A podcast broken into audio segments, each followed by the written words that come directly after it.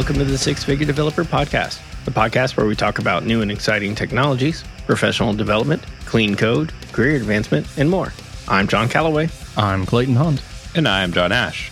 With us today is Tommy McClung. Tommy is co founder and CEO of Release. He was the CTO of TrueCar for a number of years, and he is a software engineer by trade and multiple time entrepreneur. Welcome, Tommy. Thank you. Thanks for having me, guys before we jump into the meat of things, would you give our listeners a deeper introduction to yourself? You know, perhaps start with uh, talking about how you got started in the industry.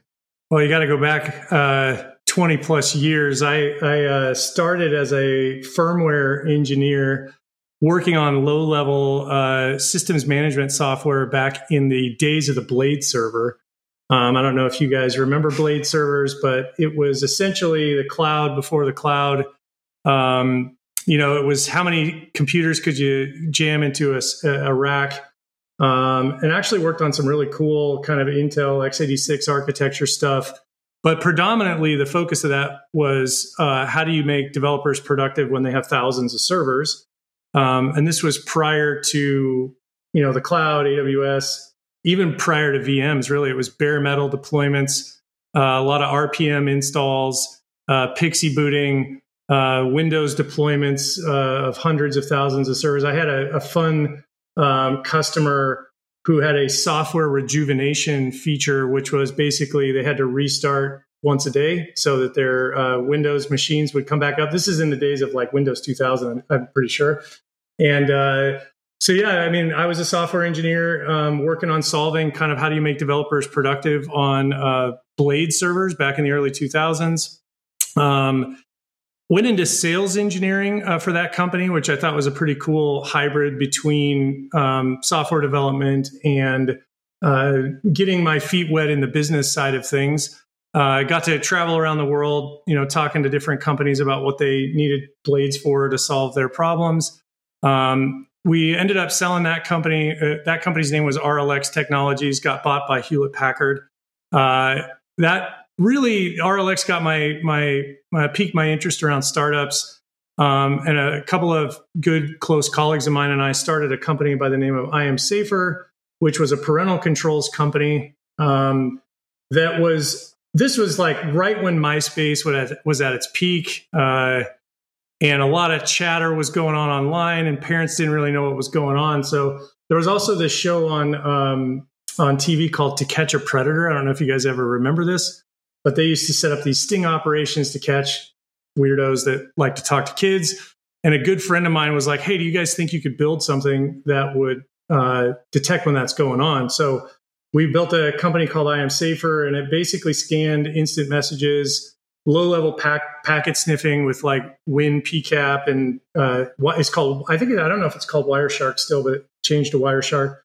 Um, and looking for patterns of things that as a parent you would care about. Um, that was a crazy story of things that we dealt with there. Uh, we ended up selling that to a company in the UK. Um, I then decided that for some reason I bought a car and I it, buying the car kind of irritated me. And I said, "Hey, I'm a software engineer. I'll go solve that." So we started a company by the name of Carwoo, um, and that's the company that was acquired by TrueCar uh, where I became the CTO. And really, the idea for what we have now kind of stems from uh, a lot of the things we learned in managing. And I say we because t- I always talk about my co-founders and I. We've we've worked together since RLX, so it's always we when I talk about this stuff. Um, we uh, you know walked into an organization that it was 12 13 years old had a you know 300 engineers and productivity and velocity there was was really low um, and there's a lot of reasons. Two physical data centers. They were doing a lot of stored procedure stuff in SQL Server 2008. This was, by the way, it's 2015. Um, so they were a little bit behind on their technology. and uh, hadn't really migrated to the cloud yet. And so, you know, I, I was kind of the squeaky wheel there and said, hey, I think we can do this better. Um, and there was a heavy dependence on environments at that business, uh, meaning you had to have environments for developers, you had to have environments for staging, for testers. Uh, local development was really hard because you had a lot of different services that you couldn't really run on your laptop, so they had to be all over the place. Uh, and then we also had uh, partners. We had about 300 partners that needed to do like a white label integration, um, and environments were needed for that. So it was it was a constant battle to kind of keep that whole ecosystem up and running. So in order to get a product deployed, it literally took months um, because you had to kind of roll it out amongst all of these various different uh, components. And it just seemed like a lot. It was a lot of work, a lot of uh, people involved in, in making that go and they weren't really leveraging the cloud yet. So um, ended up, you know, complaining about it enough, I guess, where they said, "Hey, why don't you come in here and fix this?" Spent uh, about two and a half years um, as the CTO working on a migration to the cloud, and then building an internal environment management system. And, and this is pre, you know, kind of like Docker and Kubernetes really being ready yet. Um, it wasn't really ready to be kind of prime time. Um, and so it was, you know, it was kind of like a, a very bespoke way to manage um, ephemeral environments that you might need for development, staging environments for QA and production, uh, and then production ultimately. So the reality of that was it, it actually worked really well. It, you know, it kind of took that organization from bottlenecking around, you know, one or very few staging environments to everybody having all that they wanted. And at the moment that that was going on, you know, my co-founders today and I kind of talked, and we were like, "Wow, it's amazing that nothing in the in the world exists to solve this problem." Um, and it's a hard problem to solve. And every DevOps person you talk to says, you know, this is, you know, kind of the the holy grail of what you know DevOps is about is making environments that are productive for their engineering teams. But you know, we saw it work, and so we really were enthusiastic about the concept of bringing that capability to anyone. And you know we kind of coined it um, environments as a service uh, after we had you know kind of worked on the product for a while and, and, brought it to market but it's a you know it's a generic platform that allows you to bring your application and uh, quickly and easily spin up environments on demand for whatever purpose development uh, ephemeral environments for you know preview environments for branches that you might be working on staging environments production single tenant environments uh, are pretty interesting too you've got customers now who you know, even in production, they don't want to commingle in multi-tenant environments. They want to create separate instances for every customer. We see a lot of demand for that, which is really cool. Um, and uh, yeah, it's been a it's, it's been a fun ride. It's very different to build a generic platform that anybody can use uh, versus just one that one company can use. So we've we've had a lot of really interesting challenges to deal with along the way. And um, the, you know, the good news is, you know, when customers use it, they their product velocity goes up, their overhead of managing all of this goes down and ultimately developers have a better experience. Um, you know, you kind of get a, a uh, an ecosystem that you would get at one of the mega companies, you know, like a Google or Facebook. For smaller companies, you don't have to do the investment to to build out that kind of platform as a service, if you want to call it that, internally.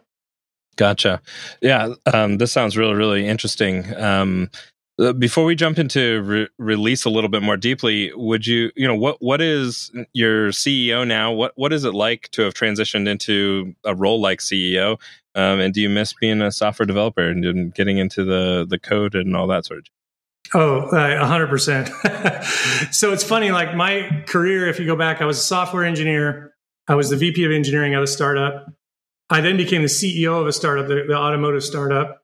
And the very beginning of a of a company that you're a, a, CEO of, you're a software engineer. Like all of our co-founders are all technical. So I was an engineer at the automotive startup, and actually, when we came uh, to release and we started it, I, I, you know, the CEO job in the first year is you're still a software engineer. So for the first year or maybe year and a half of release, I, I wrote all the front end React code, um, JavaScript which I didn't have any, any experience in React prior to that. Um, but I'm like the kind of guy that's like, oh, all right, if it needs to be done, I'll go, I'll go do it. So honestly, it, it it's the most fun period of a startup is that very very beginning period where you're just bringing the ideas to life. You don't really know exactly what the product should do, you know, look like, look and feel, but you know where you're trying to go.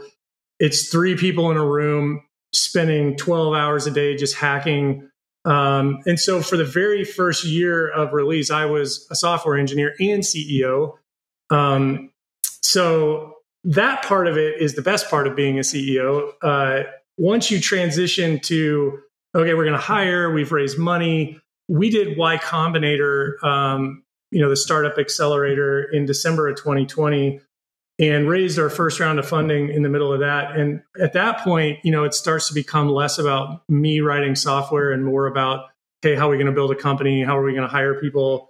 You know, you have investors that want their money back. Uh, well, not just their money back; they want a big return at some point. So, you you know, you're trying to really build a company at that point. So, it's a different challenge. Um, it's you know in some ways uh, you know everything is a is a bigger longer time frame to see what you've built uh, when you're writing software every day you can deploy something and see something in the world when you're the ceo of a company you know it's six months 12 months before you see anything you know really come out the other side of, of magnitude that you'd be proud of so I think that's the hardest part. That was the same problem with being like the CTO of a public company. It's, you know, such long-term projects and goals that from the time you start something to the time you finish, it's years, not hours or days. So I think I, the, the immediacy of software engineering is, is, in my opinion, one of the best parts about it. You, you spend time and energy, and you can see it hopefully work. Uh, you know, you get it deployed and probably have some bugs or whatever you got to fix, but you get that kind of turnaround, immediate feedback. Um, I think that's the thing that I miss the most.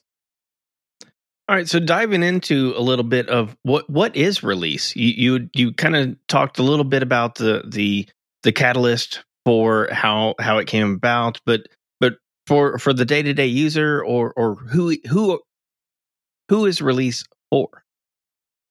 Release is for any company that uh, needs environments uh, on demand. So generally, it's software development teams that um, don't want to bottleneck around staging. Uh, the software engineer uses it in their normal course of business. So they're writing their code, they do a pull request, and an environment with all the links and URLs to their environment automatically are created um, for you and injected right into the PR. So you, if you need to test, you need to run automation against it. You need to preview those features with QA, with your design team, uh, or just collaborate with other engineers in a shared environment. You you have that. So for software engineers, it's you know highly beneficial because now you have the you know I don't have to wait for staging problem. Uh, I don't have to worry that if I break something on staging, I take the whole company down until it comes back up. Um, for QA teams, you know they need it for all sorts of reasons. You know if you're testing something and you want to try it in isolation, feel free. Performance tests, you know you can run those against the environments. Um, the other, you know, kind of stakeholders in this are kind of the DevOps infra engineers. Uh, you know, they're usually, um, you know, on the hook to keep up with the demands of the engineering team. Like if it, if an engineer wants to add a new service, they want to try a new piece of infrastructure. Uh, usually that you know flows through a ticket, and an infrastructure DevOps engineer will do it and you know get it up for you in a period of time.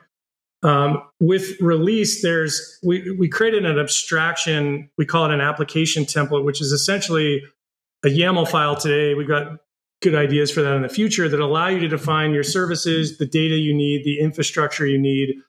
And once you have that template, it will automatically provision that within your AWS GCP and soon to be Azure account. Um, so that as a developer, if you want to tinker with this, you don't necessarily have to, you know, bother the DevOps team with things you're you're just playing around with.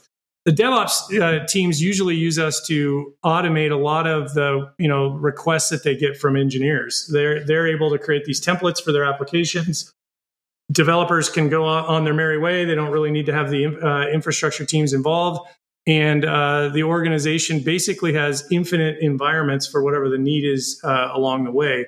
Um, so if you're an organization that uses Agile, it mirrors very well to Agile. You know, there's a lot of um, you know if you have PRs that you use along uh, along the way, and you have collaboration amongst teams. You know, those those preview environments, ephemeral environments, are really useful for that. And then if you have, um, you know, like for instance, a good example of a use case that we had recently was we had to do a, a pen test for ourselves. Um, and the pen test organization was like, hey, we need an environment to test this against. We had work going on with our normal environments. We just fired up a new environment for them to do pen testing on, performance testing, and it doesn't impact anyone else. So I think one of the insights that we had from our days at TrueCar was you know, if you have the ability to spin up an environment for whatever need you have, um, you start coming up with all sorts of different reasons to use environments. Um, and, you know, it, it, the organization gets more nimble, gets to test things in a different way, uh, has the ability to go a lot faster on multiple dimensions at the same time. That's usually the organization that wants to use us is, hey, we, we, we value high productivity, high efficiency out of our engineering teams, and we want the, the developers to have a wonderful experience. But the lift to build that in house is really difficult and expensive, and requires you know an army of DevOps people to make it happen. So that's generally uh, the the customer use cases that we deal with. Uh, and you kind of answered one of my questions that I had in there, but maybe you can go into a little bit more depth you're not running these environments yourself. You're not like hosting them. You're you're spinning these things up in a public cloud. What? So this is more of like a just a templating um, ability to like uh, drive those and and create those things based on a template. Yeah, I mean, usually, um, you know, you'll have your infrastructure as code, whether that's Terraform, Pulumi, um, you know, AWS CDK, uh, Microsoft's flavor of that. Um, you have uh, you know your docker containers uh, usually most of our customers have containerized um, so there's all the parts right? You have all the parts. You have your ci-cd pipelines. You have all these parts. Um, re- the abstraction template that release has uh, kind of orchestrates all of those things to create the fully formed environment. There isn't really one you know, we looked like we looked to say, oh, could you use Docker Compose for this? And Docker Compose does parts of it, right? It'll spin up your services. But what if you need to load in a large data set into your environment? Like, what do you need to do? What if you need a Kinesis uh, stream or you need Elasticsearch, right? Like, those things aren't really contemplated in any reasonable way. So there has to be other methodologies, and, and release kind of acts as the glue to like orchestrate the creation of all of those things so you can fire up your Terraforms and build your infrastructure. You can bring your containers up in a Kubernetes namespace. That entire environment is now namespaced, right? So all of those containers that you've created plus the infrastructure, all the networking and routing that's required to bring all of those together, release handles. And then we inject into that namespace all of the environment variables that you need that make that environment unique. So if you have a front end, a back end, a database, those might come up on ephemeral host names, right? Because they're being created out of thin air. And we provide the ability to map all of those environment variables to the, the environment variables that would be in your code. So when you bring these environments up, they work out of the box, right? You're not having to go in and change a bunch of stuff to make them go. Um, so the secret sauce of release is the orchestration and gluing of all of those things together. And that application template is the, is the way that it brings it together. Um, and it's, I mean, it's relative. It's as simple as you can make it, and and no more. Yeah, no, that's pretty fantastic. Uh, uh, are are there limitations as to like what those environments can look like? I mean, you were mentioning Kubernetes and Docker containers and all that sort of stuff, but like, what if I wanted to run things on like VMs or like IS or anything like that? You can absolutely do it. And we have customers that do that. Our main orchestration engine, like if you have your containers and we detect your Docker files. We'll spin them up and we'll put them into a Kubernetes cluster.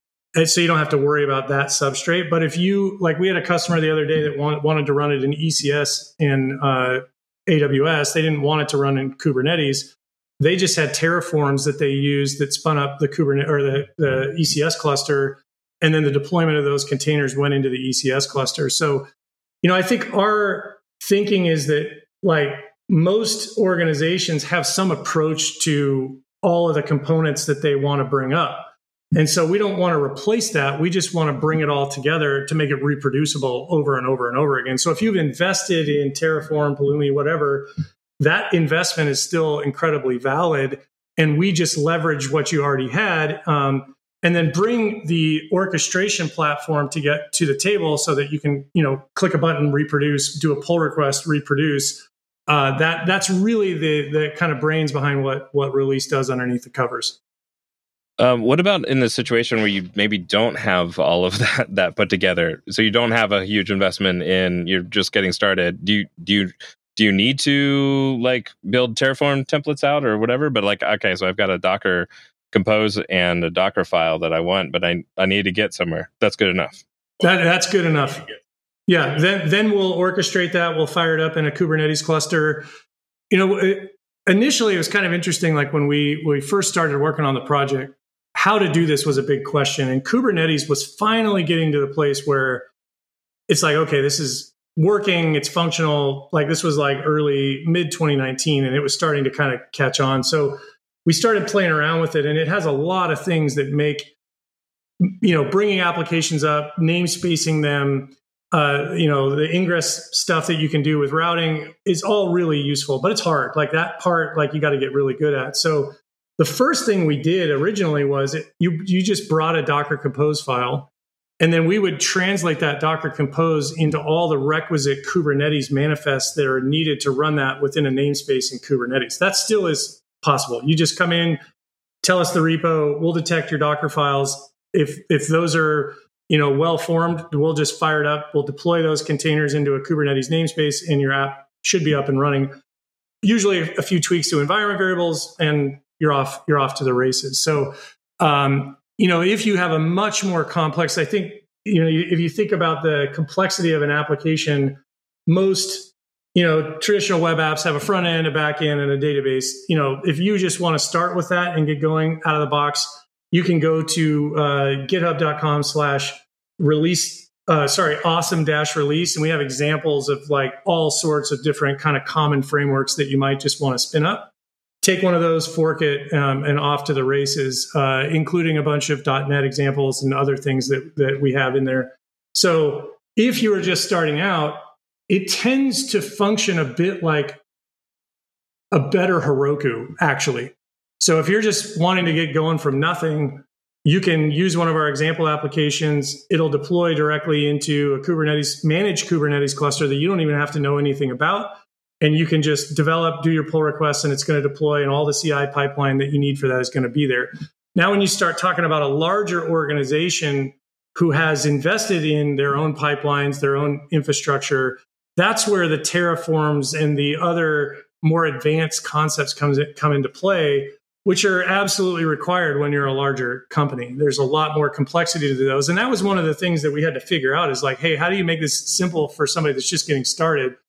But adaptable enough that you know a large organization could make use of this because as a business there's probably more money on one side of that than on the other so you know i think our approach to this was to be kind of a binding agent um, and allow people to bring their own yamls bring their own terraforms we can inject those and and make those work. And for the simple apps like hey let's just click an easy button and it, and it works. Cool. Uh, clayton there you go. Easy button. Yeah sure. Including including static JavaScript front ends, uh, which are a whole other problem. You know, because you'll have your backend APIs and services and things. The JavaScript front ends actually, you know, it was it was interesting because originally we are like, oh, we probably don't need to do that. Like we could just run in a node container and you can just post your your your, your JavaScript. Um, but what we learned really quickly is that most most people are going to statically compile that put it into a CDN and ho- host it with like CloudFront or Cloudflare or something. And so immediately we had to build basically a simple version of Netlify and Vercel into the product to do it. Like we had to build our own way to do that because a well-formed environment always has front ends, back ends, it has all of it. Um, so if you come to us and you've got a front end uh, repo that's got you know static Java or a JavaScript, React app, Next, whatever it has is, we'll detect that and automatically do the static JavaScript compilation, push it to um, you know a, a CDN and, and, host it from there, and then wire it all the way down into that namespace for your uh, application. So you know JavaScript, I have a, a, soft spot in my heart because I built all the React front end for release at the very beginning. Um, and so it was one of the first things we worked on was like, hey, how do we get uh, front ends going too? So let's say I'm I'm playing around with with release and I've done some stuff and I've created a thousand environments. Uh, does release also handle tracking and um, taking down the environments, or or maybe even just resetting them back to good if I've gone in and messed with some settings because I was experimenting? Yeah, um, great question. So, yeah, I mean, it, you know, a big part of this is the ephemeral nature of an environment. Um, there's a default expiration on every environment uh, that you create, so you could set that seven days, ten days. Um, if you don't use it, it'll just go away. You get an email like 24 hours in advance that says, "Hey, this environment's no longer going to be needed. If you don't do anything, we're going to delete it." Um, there's a whole bunch of like cost optimization angles to this too, but the reality is, if you're using an environment, we want it to stay. If you're not, we want it to go. And so we detect activity on those environments, and if they become dormant, we'll automatically go clean up all of those environments. But if you want to get them back, you just push to that branch again, and they'll just come back. So I think the idea here is that, you know, if you're going to have a big engineering team, they're all using it, you could easily run into that problem, Clayton, where you have all of these environments that, you know, you've spun up and your AWS bill or your Azure bill is going crazy. Uh, you've got to have a mechanism to kind of garbage collect all of that. And, and that's something that we have spent a lot of time on. Um, you know, it's, it's a common concern. You just don't want all that stuff laying around. So I think that's, the other thing that if you end up, you know, kind of building one of these like we did before on your own, you end up dealing with like, oh, it's not as simple as just spin them up. You got to tear them all down. And there's a in that application template that I talked about, there's a tear down section where if you have built, you know, let's say you built a, uh, I don't know, an EMR cluster with Terraform, uh, you would want to take that down if you weren't using it because it could get very spendy very quickly. So all of those kind of things are built in where you can kind of bring up, bring down, and, and try to optimize along the way. Okay, so so in theory, I could set it up so that anytime a new branch was created and pushed to the server on repo X, it's going to generate an environment for that branch. So whoever's developing and pushing stuff into that branch can go and like validate against test scenarios or whatever and then once the branch is merged in, nobody's touching the the uh, the branch environment anymore. It'll just go away after some so some amount of time. Actually, when you merge, when you merge, it automatically oh deletes, deletes okay. it.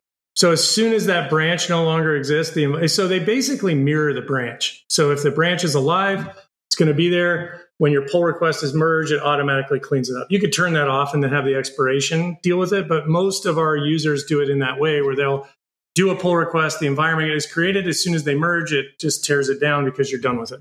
That could be useful.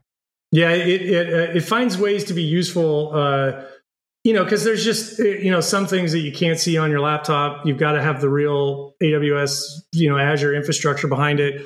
Data is another really big part of this equation. Um, actually it's one of the things that a lot of customers have not solved even if they've built something internally is like hey how do i get data into this environment you know how do you get sanitized data into it we built this thing that you know on the aws side it basically takes rds snapshots and basically pop it populates an rds instance and then is just sitting and waiting and as soon as a new environment is created it checks out one of the available you know, databases and it instantly attaches it to one of the environments that I created. So whatever that snapshot is, if it's a sanitized data set, if it's a seed data set, whenever your environment comes up, it'll check out the latest, you know, available database that's ready. And then behind the scenes, we'll go kick off the build of another instance so that you always have a ready and waiting database for the next environment to come up. It's actually one of the most challenging parts of building out an environment management system is like, what is the data import accessibility representative data of what I'm trying to like test against. So we have a lot of customers that will create data sets that are seed data, sanitized data, production data.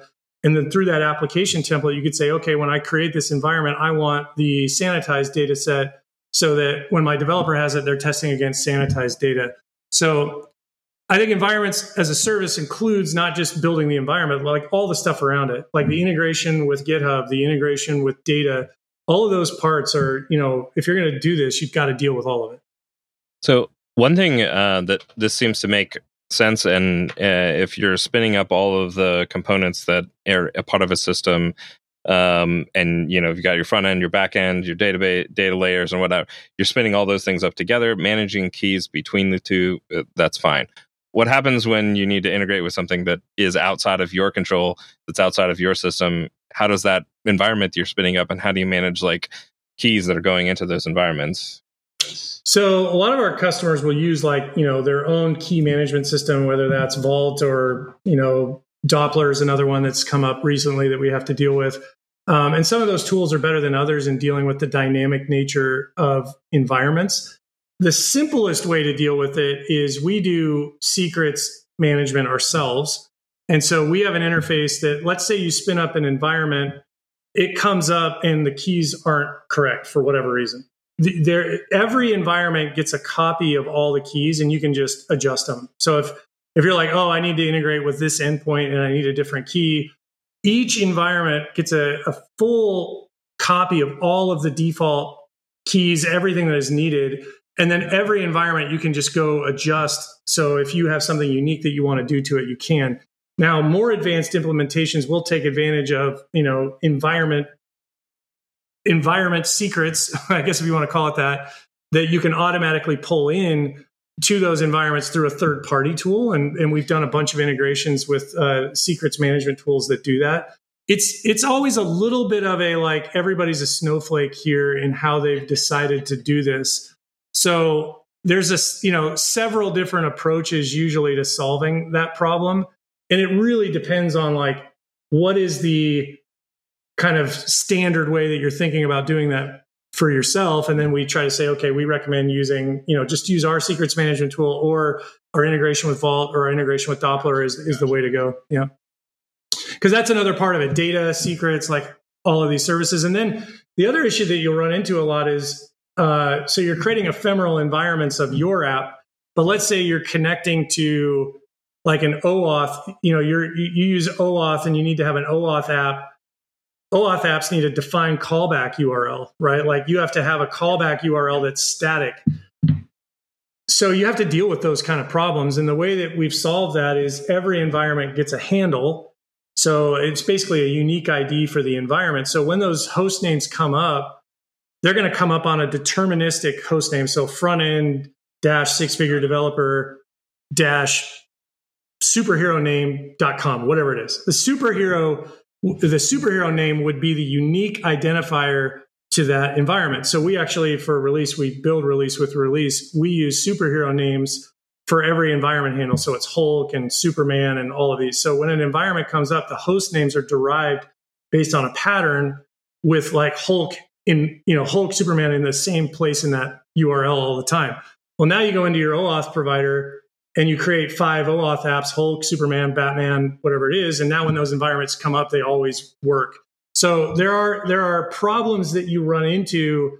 And I think the, the most interesting part of what we've had to solve for is most people have not designed their application to deal with more than usually like three environments staging, QA, development, and production, maybe four.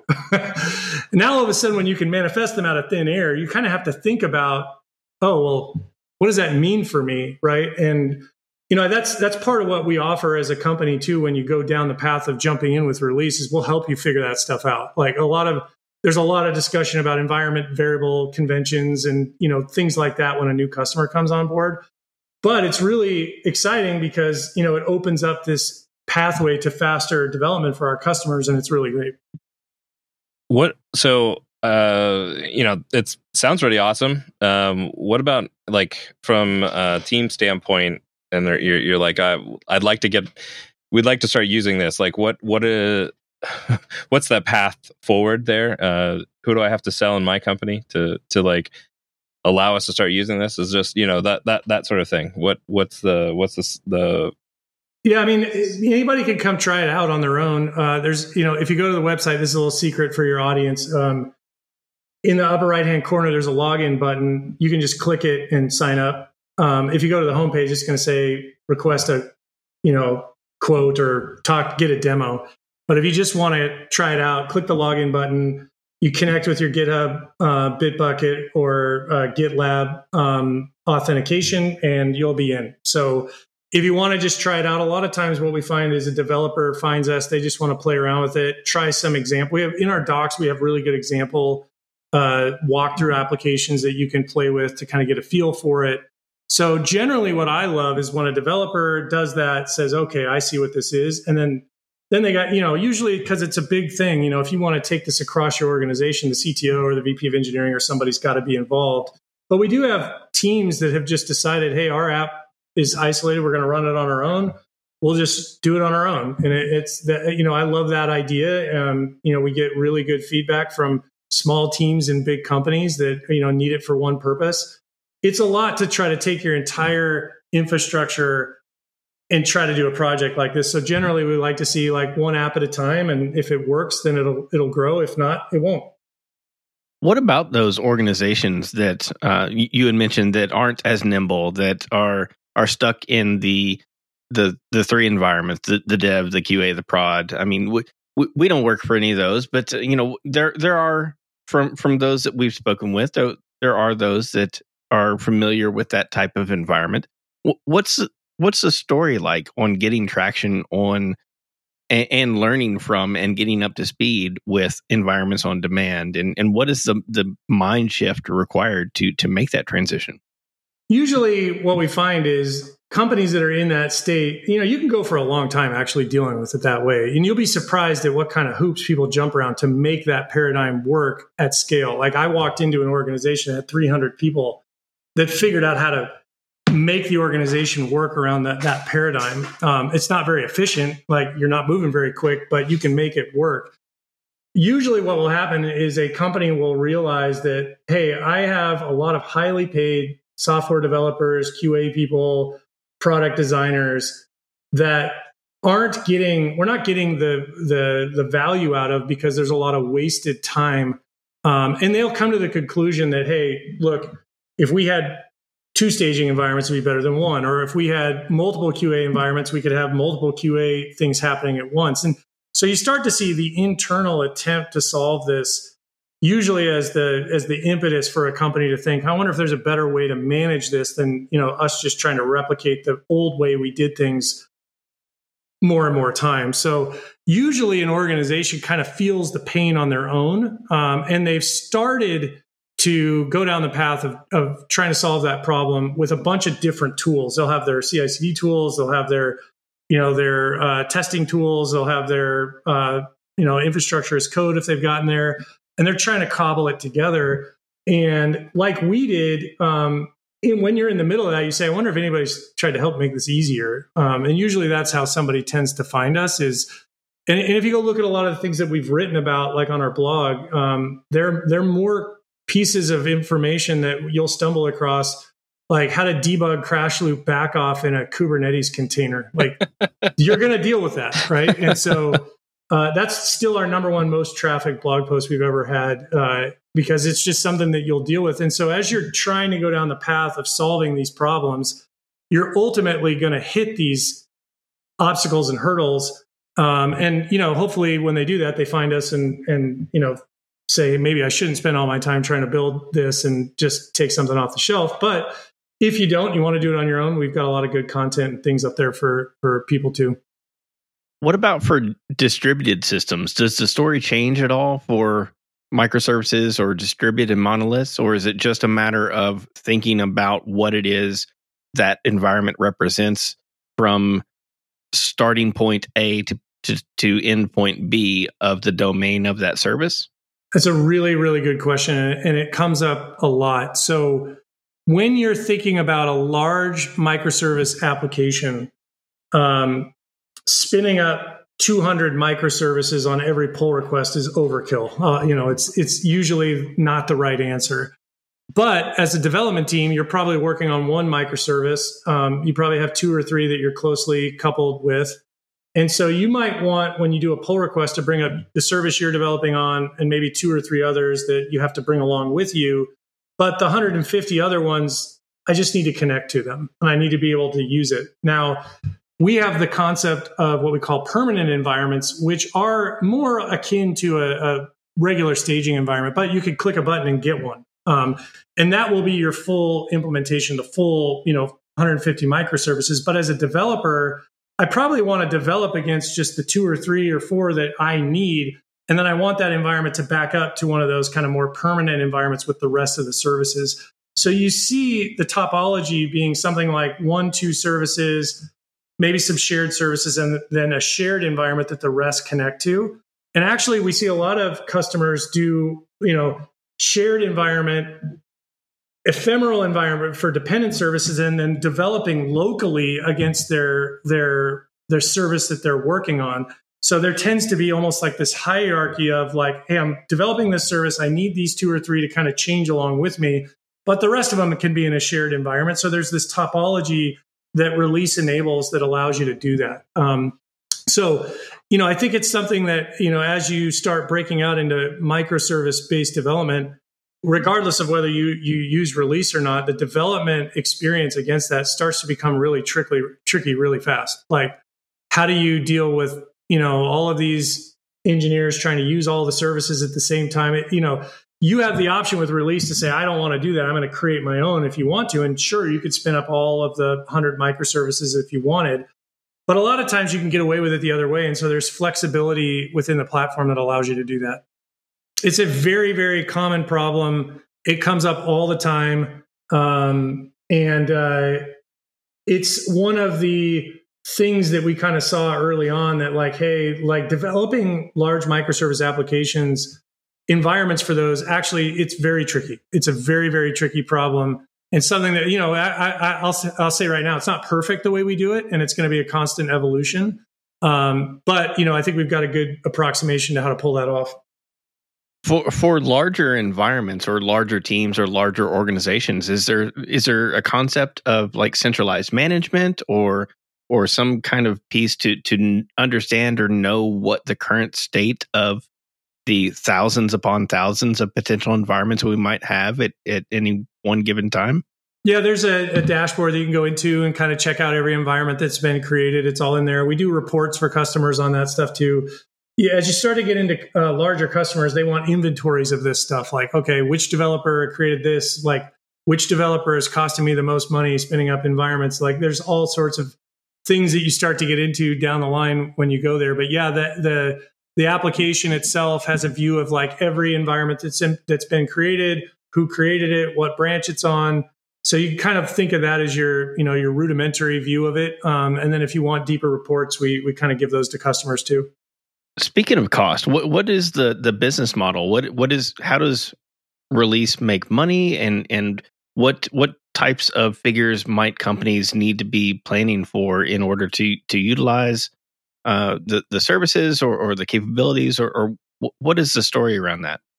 Sure. Yeah. I mean, we've gone through, as any good startup would, lots of different pricing model permutations. uh, it's never right. Like, I'll tell you that up front. Like, you know, any company that says they figured pricing out, you know, they still have, I guarantee you, there's still uh, a long way to go. But I think, you know, we've, we've experimented with a couple of ideas. The one that um, most of our customers on is uh, basically a user based um, licensing. So, however many users are creating environments, you get charged per user. Uh, that tends to be the simplest for everybody. I mean, one of the things that we want to make sure is that no company feels like they have a limit to the number of environments they have to create. We actually have experimented with environment based pricing, pay us for what you use, and there's like pluses and minuses to that as well. But the reality is, you should be able to use as many environments as your organization needs without thinking like, "Ooh, I don't want to create this because it's going to get expensive." So that's t- that tends to be uh, you know what the pricing model is, um, and depending on the features that you we have like a, a starter, professional, and enterprise tier. The fee per user is a bit different based on the features that you need in the platform. Um, you know, I'll, I'll give you the answer to what does it cost, kind of as a from the perspective of the CTO. As as I was the CTO of my last company, I'll say this in a uh, I would have paid seven figures to solve this problem a year, easy, because we had 12 DevOps engineers that were working on this basically nonstop. So there is a cost of like building, maintaining, you know, that from the perspective of a public company CTO, I would have spent a lot of money on it. Now, obviously, smaller companies, startups, developers, you know, that's not usually where they are. But I'll tell you that the value can, you know, approach that to a customer that has a large development organization that really needs to make them more efficient and environments are a bottleneck. Um, you know, our average customers are paying, you know, anywhere between 50 and 200 bucks a user um, to, to use the platform. So, I mean, you can get into it for as cheap as that. And then as you scale, it, it kind of scales like any normal enterprise type product would. Very cool. Well, Tommy, you you uh, you told us we would have plenty to talk about, and you certainly did not disappoint. Is are there any topics that that we missed or, or glossed over, or anything that you want to be sure to to let our listeners know about or or be on the lookout for? No, I mean, I think I think you know we've kind of covered a lot. Um, you know, release is a good playground for developers too. Um, I think that's another you know thing your audience might you know be interested in. Like, click that login button, create an account if you're tinkering around with different technologies, you you want to get your your toe in the water on Kubernetes and kind of just see what it might look like without going through all the hoops to make that work. If you spin up an application, it will go into a Kubernetes namespace and you're using Kubernetes even though you didn't go through the the battle of like trying to create a bunch of Kubernetes manifests to make it go. Um, so the you know I, I always tend to bring this back to like what can we do for the indi- individual software developer? And if you're like me, I like to play around with stuff. I like to check out cool repos on GitHub and fire them up and see them work. And, you know, we're a good playground for that kind of stuff. So, you know, if you're an individual developer and you're just curious about, you know, Kubernetes containers, uh, different applications you might find on GitHub, like it's, you know, it doesn't cost you anything to play around with it. You can create two environments without any charge. So, go in there and mess around, play around with it, and uh, yeah, it's it's it's a good place to kind of just experiment. I I've talked about it as like a sandbox, like you can just kind of like see what's possible, and you know, then move from there if it's more interesting. That's it. Cool. Um, you also mentioned so you mentioned the login, uh, secret secret login thing, and then you also mentioned your blog are there any other resources that you might point our listeners to to are looking to get started and sort of dig into release? Um, i would say like check out uh, uh, our social media accounts. We talked about this earlier. Uh, we're just release underscore hub on twitter. Um, we're release hub on linkedin.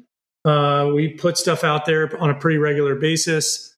Um, you can go to our GitHub, uh, awesome dash release. I think that's a really good place to go. Our docs are really good too. Like if you go to our, our site and you look at our docs, we've spent a lot of time and energy on that. Um, it's really important to have good docs for developers. So I think if you really want to learn more, uh, the docs. And then we do have a newsletter that we send out once a month that kind of keeps people up to date. If you go to the blog and you hit the footer, there's a little subscribe to the newsletter down there and that's not like we're not trying to pitch stuff. Usually it's just interesting content and stuff that we either created or find along the way that we pass along. You might see a couple of product feature updates on that but it's not very sales pitchy. Um, so i think the newsletter is pretty good to, to follow along with too. Uh, what has been helpful in your career that you might share with those just getting started or those looking to level up their own careers? Kind of back to this experimenting uh, idea like I started as a C programmer doing low level firmware, um, doing BIOS work on x86 uh, machines, which was it's fun in its own way. Um, then I went into C programming, C programming. Uh, I didn't know any of that stuff, so I just you know rolled my sleeves up and through hard knocks figured out how to do it. Um, we ended up building a lot of our early startups in Rails. I didn't know anything about Rails. And so I think my feedback is just constantly try new stuff. Um, and you, you, you, never know where it's going to take you. Uh, I, I've been taken into a parental controls company and I was writing software doing WinPcap, low level pa- packet sniffing, which brought me back to my firmware days. But the server was running in Rails and so I had to span the gap on both of those two things. And the mentality that experimenting and like learning new stuff, like even if you don't directly need it today, it just gives you this really broad perspective about computer science and, and programming that I've found in every case, in every job, even being a CEO has been helpful. Being a CTO has been helpful because I can take the understanding of the low level all the way down to the low level, and then understand how to translate that to people that aren't technical. Um, and so I think that's just been through a, a, a career of willingness and openness to try new things, uh, be uncomfortable for a while. Let you know you're going to be terrible at the thing you do at the very beginning, um, but if you do it enough, you you do finally get good at it. And so, like I'm probably like our development team would probably tell you don't touch any of the React code that that I wrote, but it started a company that's funded by CRV and Sequoia now, right? So it doesn't have to be perfect. Um, and if I wouldn't have rolled my sleeves up and said, "Hey, I'll figure out React," like we wouldn't be here. So uh, I think that mentality of constantly challenging and pushing yourself into into scary places has has always served me very well. Um, and it started with like just trying different technologies, and now it's like you know going into uncharted territories with a business. And so you'll never go wrong there. You know, it, it's always a path to greater and bigger opportunities for you. Awesome. Uh, where can our listeners go to follow you and keep up uh, with what you're working on? Uh, yeah, so mostly it's just on Twitter. Um, I'm uh, Tommy McClung at Tommy McClung uh, on Twitter. Um, I do write a lot of the blog posts on our, our release blog uh, itself, but Twitter is usually where I do things, and then LinkedIn I'll post up there every once in a while. You can search for my name up there; you'll you'll find me. All right, great. Thanks, Tommy. Thank you so much for joining us today. It was a, a, a blast getting to, to meet you and talk with you and learn all about release. Awesome. Thanks. Hopefully, it was fun for you guys too. That was Tommy McClung, a software engineer by trade and multiple time entrepreneur. Tommy was the CTO at TrueCar for a number of years and is co founder and CEO of Release. If you like this episode, please like, rate, and review on iTunes. Find show notes, blog posts, and more at sixfiguredev.com and catch us live each week on Twitch. And be sure to follow us on Twitter at Six Figure Dev. This has been another episode of the Six Figure Developer Podcast, helping others reach their potential. I'm John Callaway. I'm Clayton Hunt. And I'm Jon Ash.